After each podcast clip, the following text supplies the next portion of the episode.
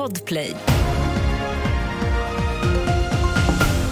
Butiksägare kan få porta kunder och ryssar får tävla i Paris, handlar om i TV4-nyheterna. Vi börjar med att berätta att en man i 25-årsåldern har hittat skottskadad i Sätra i södra Stockholm.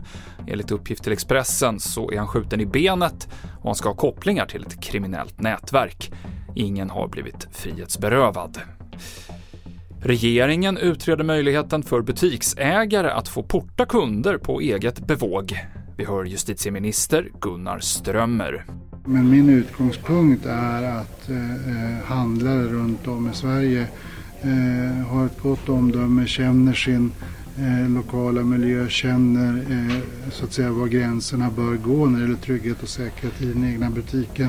Och att det är en berättigad efterfrågan från deras sida att få bättre verktyg, större möjlighet att själva agera. Men sen ska vi ändå ta hand om det på ett ordentligt sätt så att det också blir rättssäkert och förutsägbart. Eh, men jag tror att det finns sätt att åstadkomma det och det är därför vi nu sätter igång det här arbetet. Idrottare från Ryssland och Belarus tillåts delta i nästa års sommar-OS i Paris. Det här meddelade Internationella Olympiska Kommittén nu på eftermiddagen. De får tävla under neutral flagg och det handlar bara om individuella idrottare. På lagnivå får Ryssland och Belarus alltså inte vara med. Och det har varit en lyckad dag för de svenska skidskyttarna. Elvira Öberg tog säsongens första pallplats när hon slutade tvåa i dagens sprint och det blev pallplats även på herrsidan. Sebastian Samuelsson kom trea och tog även över ledningen i den totala världskuppen. I båda tävlingarna blev det norsk seger. TV4-nyheterna i studion Mikael Klintevall.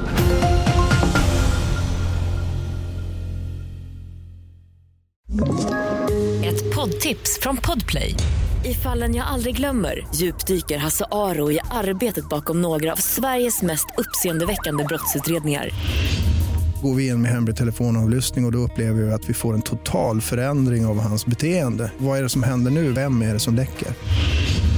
Och så säger han att jag är kriminell, jag har varit kriminell i hela mitt liv men att mörda ett barn, där går min gräns. Nya säsongen av Fallen jag aldrig glömmer på Podplay.